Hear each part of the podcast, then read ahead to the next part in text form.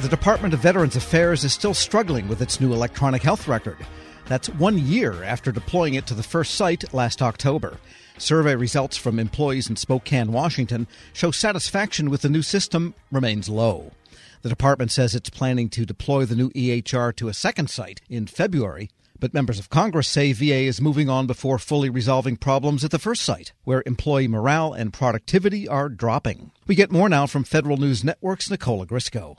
It's been over a year since the Department of Veterans Affairs deployed the new Cerner electronic health record to its first go live site in Spokane, Washington, and about three months since VA wrapped up a strategic review that uncovered a whole host of problems with that deployment.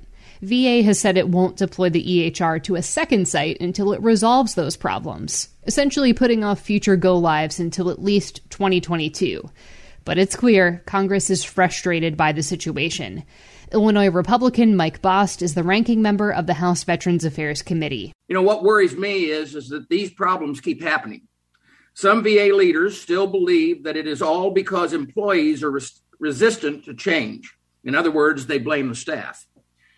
This is inaccurate and unfair. VA says February is the new target to deploy the Cerner EHR to its second site in Columbus, Ohio.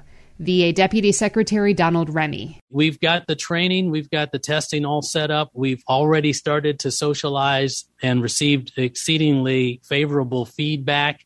But this 2Q22 deployment is the deployment that leads up to the go live at a later point in time. So we'll be doing this testing, we'll be doing the training, we'll have sandbox exercises to make sure that the facility is ready to receive and that we've provided them with the tools to be successful. But Congress says the data still coming from the Mann Grandstaff VA Medical Center in Spokane is just too troubling to ignore. VA's National Center for Organization Development conducted an anonymous voluntary survey of Spokane employees back in August and September. About 833 employees responded. And of those employees, 83% say their morale is worse off since the Cerner implementation last fall. Nearly 63% say the Cerner deployment has made them question whether they should keep working at VA. Almost 81% say their level of burnout has increased since the EHR implementation. And two thirds of employees say they're not confident in their ability to use the EHR to do their jobs. Here's Bost. Because I'm going to tell you, when you look around at the other people that are on this screen talking right now, if any of us had polls like what that survey was, we'd quit these jobs. I'll guarantee it because I, those numbers are bad. Committee Democrats and Republicans questioned Remy about the survey results over and over. They called them startling and terrible. Republican Cathy McMorris Rodgers represents employees and veterans in Spokane. She says the VA workforce there has logged over 61,000 hours of overtime in the last year. Mr. Remy, you know, yes, there's ma'am. a sense that you're moving on. There's a sense that you're moving on to Columbus and that you're done at Mann Grandstaff. So I, I just, on behalf of the veterans in Eastern Washington, need to know that you are listening to their concerns and that you are committed to addressing these underlying technical problems that we continue to face today with the electronic health record in Spokane and in the larger region. Remy says VA staff around the country have been feeling burnt out during the pandemic, but he's concerned about the Spokane workforce too. He says he spoke with the director there after the survey results came out and is planning to visit the facility in the next couple of weeks. I want the folks there to know we're not forgetting about them and, and we're not trying to brush them to the side. And we're hopeful that we'll be able to make sure that we're delivering them the tools today and tomorrow to continue the success of the program. Employees at Spokane have submitted 829 patient safety tickets since the EHR went live last fall. 576 of them are directly related to the new health record. Remy says VA has a multidisciplinary team that evaluates each ticket as they come in. Here's Remy with Congressman Matt Rosendale. He's the ranking member of the House VA Technology Modernization Subcommittee. With these issues that have arisen, we've developed solutions. We've learned lessons from any issue that might arise and how to move forward so that we don't repeat that. The, the other thing is that. So, are you going to tell me, uh, excuse me, Secretary, are you going to tell me then in, in Q4 here that I shouldn't be expecting to see any of these patient safety ticket problems so that when you introduce this system in Columbus in February, everything should be working just fine. Uh, is that what you're trying to tell me? Sir, I think things will continue to improve. I cannot tell you that we will never have another ticket around a patient safety issue. I think that those Do you think things, we're going to reduce it by 50%? Do you think we're going to reduce it by by 70%? I, I, can't put a target number on it, sir, but I can say that the, as the no, system- you can't. And see, and this is the conversation that we're having. We don't have a fully functional system in Spokane, and yet we're spending millions and millions and millions of dollars, and we're going to reintroduce this system at another facility, and that was not the agreement. Members say they're also worried VA isn't restoring lost productivity from the EHR rollout in Spokane fast enough. VA in August had 164 employees reconciling problems with veterans' medical data where it may have migrated to the Cerner system incorrectly. It had slightly more, 181 employees working on those problems a year ago. And in August, VA saw 57% of veterans within 15 minutes of their arrival to the Spokane hospital. That's a little better than 50% a year ago. The department is still finalizing a new governance structure for the EHR project. That was one of the pain points VA highlighted in its strategic review earlier this year.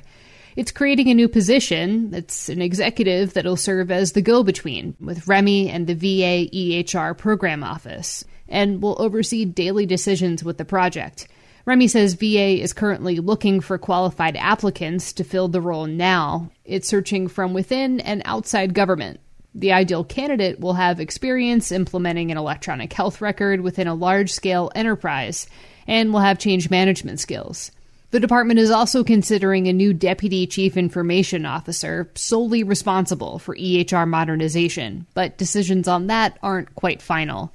Here's Remy. Sir, I think there are three three components to successful deployment of this system. That's the technology, the the processes, and the people. And I think all of those have to work together in order to make sure that you can have a deployment that's successful at any location. And to the extent that there need to be technological fixes, amendments along the way, that's something that we look at. The processes, we've talked a little bit about that here today. We're making sure that we have a governance system and structure that can help make reasonable, rational, appropriate decisions to move forward. And the people. Don't misunderstand anything I've said to suggest that I'm blaming this on the good folks at Mann Grandstaff. I think that we need to provide them with the training, with the testing, with the tools, with the information so that they can be prepared to integrate a new system into their environment. That's true for our colleagues out in Spokane, and that will be true for our colleagues in any other location that we deploy the system. Nicole Ogrysko, Federal News Network. Check out Nicole's story at federalnewsnetwork.com. Hello, and welcome to the Lessons in Leadership podcast. I am your host, Shane Canfield, CEO of WAEPA. Today, I'm thrilled to be joined by Vice Admiral Cutler Dawson. Cutler has had an incredible career serving our country for 35 years in the Navy, where he attained the rank of Vice Admiral. And during his service, he had numerous assignments afloat and ashore, including Commander, Second Fleet, Striking Fleet Atlantic, and in Washington at the Pentagon and on Capitol Hill, where he was the Navy's Chief of Legislative Affairs. Immediately following his retirement from active duty in 2004, he became the president and CEO of Navy Federal Credit Union, the world's largest credit union, where he served for 14 years.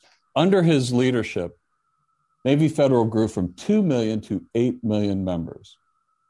Phenomenal. Cutler, welcome and thanks for joining me. Thank you, Shane. You've had a fascinating career across both military and the private sector. Can you tell us a little bit more about your background and your professional journey?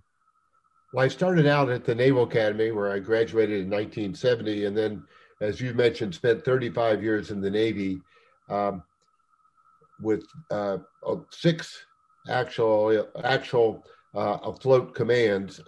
Uh, the first one was when I was 27 years old. Uh, I didn't know enough to be scared of anything, and it was uh, probably one of the highlights of my career. Um, and then after I retired after 35 years, I went to uh, work at Navy Federal Credit Union as the CEO, where I spent my next 14 years. Um, I'm I'm currently retired and enjoying life, and um, it's been a great run for me. How would you describe your leadership style, and how's that developed over the years? My style has been quite con- consistent. Um, I believe, and I've learned this in the Navy, that you have to go to the deck plates uh, to see what is going on, and you have to learn what your people do and how they do it, so you can help them to be better at it and more efficient and more productive. Um, it's um, something that you need to do all the time. Um, I remember I used to tell folks that um, you don't want to retreat to your cabin. And what I mean by that is um, the longer you're in a position, the less you think you have to get out and about.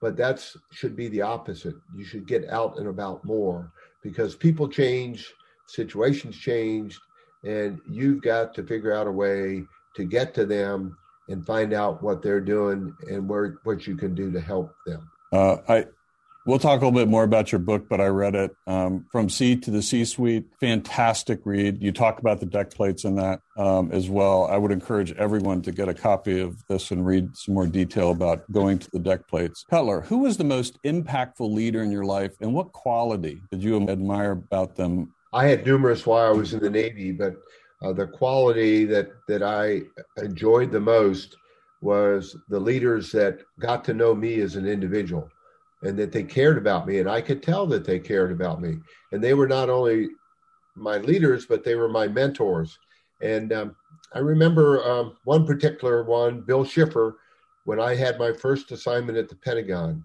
um, I would go in to see him with my problem of the day and I knew that he had numerous problems of his own, but he would stop and he would focus on me and he would make me feel like I was the most important person in his world.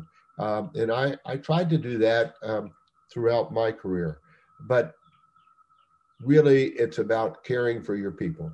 Cutler, in reading your book, there was a quote you used that you used to inspire those people that work for you. And it really got my attention. And it was it was you are the captain of your own ship. I wonder if you can talk a little bit about what that means and how it was useful to you and the leaders you were developing.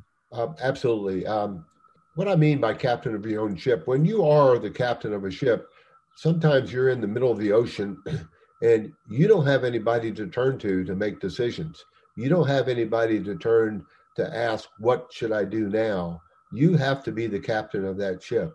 And I, I translated that um, into, let's say, Navy Federal's organization, where I would tell branch managers that I said, You are the captain of the ships of Navy Federal. You're the ones that are facing the, the members or customers, as others call them, every day. And you have to make decisions without a lot of guidance in some cases and without a lot of time. So be the captain of your own ship. Step up, uh, make decisions, uh, do what you think is right, and you never can go wrong. I think that is so important. And you have to give your people a little bit of latitude to take some risk as well, because there is risk for them in doing that and risk to your organization. That's right. And, and I mentioned that I, took command of my first ship uh, with five years in the Navy, and I was 27 years old. Well, my boss had 32 years in the Navy, and um, his his guidance to me when I first met him was, Cutler, you do the right thing, and I'll back you up all the way. What a wonderful way to to spend an assignment with uh, with backup and and guidance like that. What what great great advice. Uh, it's clear leadership is a topic you're passionate about. You wrote the book we mentioned before, um, from Sea to C suite. Can you tell us a little bit about that project? Yes, when I was at Navy Federal, I would tell sea stories uh, as parables to get my point across. And um, folks would tell me, Cutler, we like your stories. It gives us a picture of what you're trying to tell us. Now, what else are they going to say? They work for me, but uh, uh, I took it as a compliment, and it was. And my wife encouraged me to write a book, and I needed a co author to help me. And I found a lady named Taylor Keelan who was the perfect perfect co author. She turned in my stories into wonderful chapters um, that I'm very proud of. Where can listeners find a copy? Well, you can get it on Amazon. uh, and you can also uh, get it on the Naval Institute website. Uh, and I might add that um, any proceeds from the book, Navy Federal uses uh, to give to charity. Fantastic. Cutler, thank you very much. Really enjoyed your time and your lessons and in leadership and sharing with us your life story. And, and uh, I've learned a lot both from talking to you today and reading your book. And thank you very much for your time. It's my pleasure. And I, I, I would like to add one thing, if I could, Shane. Um, during my assignments in Washington, D.C., I gained the utmost respect for the civilians that work here every day. They're hardworking, they're dedicated, and they they have my eternal gratitude.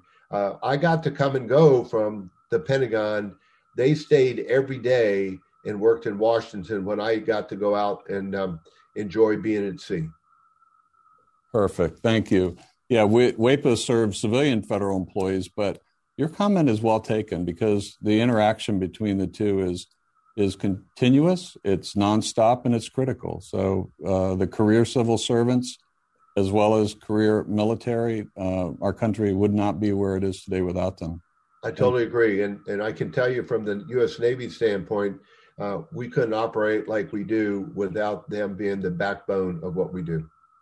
Thank you very much for your time today, Cutler, and to everyone listening to Lessons in Leadership podcast. We'll see you next time. Helping your employees learn new cloud skills helps your business become more agile, more resilient, and more secure.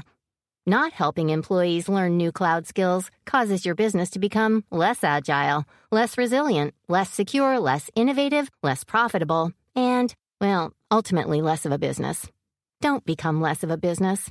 Try Pluralsight and get your employees everything they need to learn new cloud skills. Learn more at pluralsight.com/vision. This episode is brought to you by Zelle. Whenever you're sending money through an app or online, it's important to do it safely. Here are a few helpful tips. First, always make sure you know and trust the person you are sending money to. Second, confirm you have entered their contact details correctly. And finally, if you don't trust the person or your recipient is rushing you to send money right away, think twice before sending money through an app or online.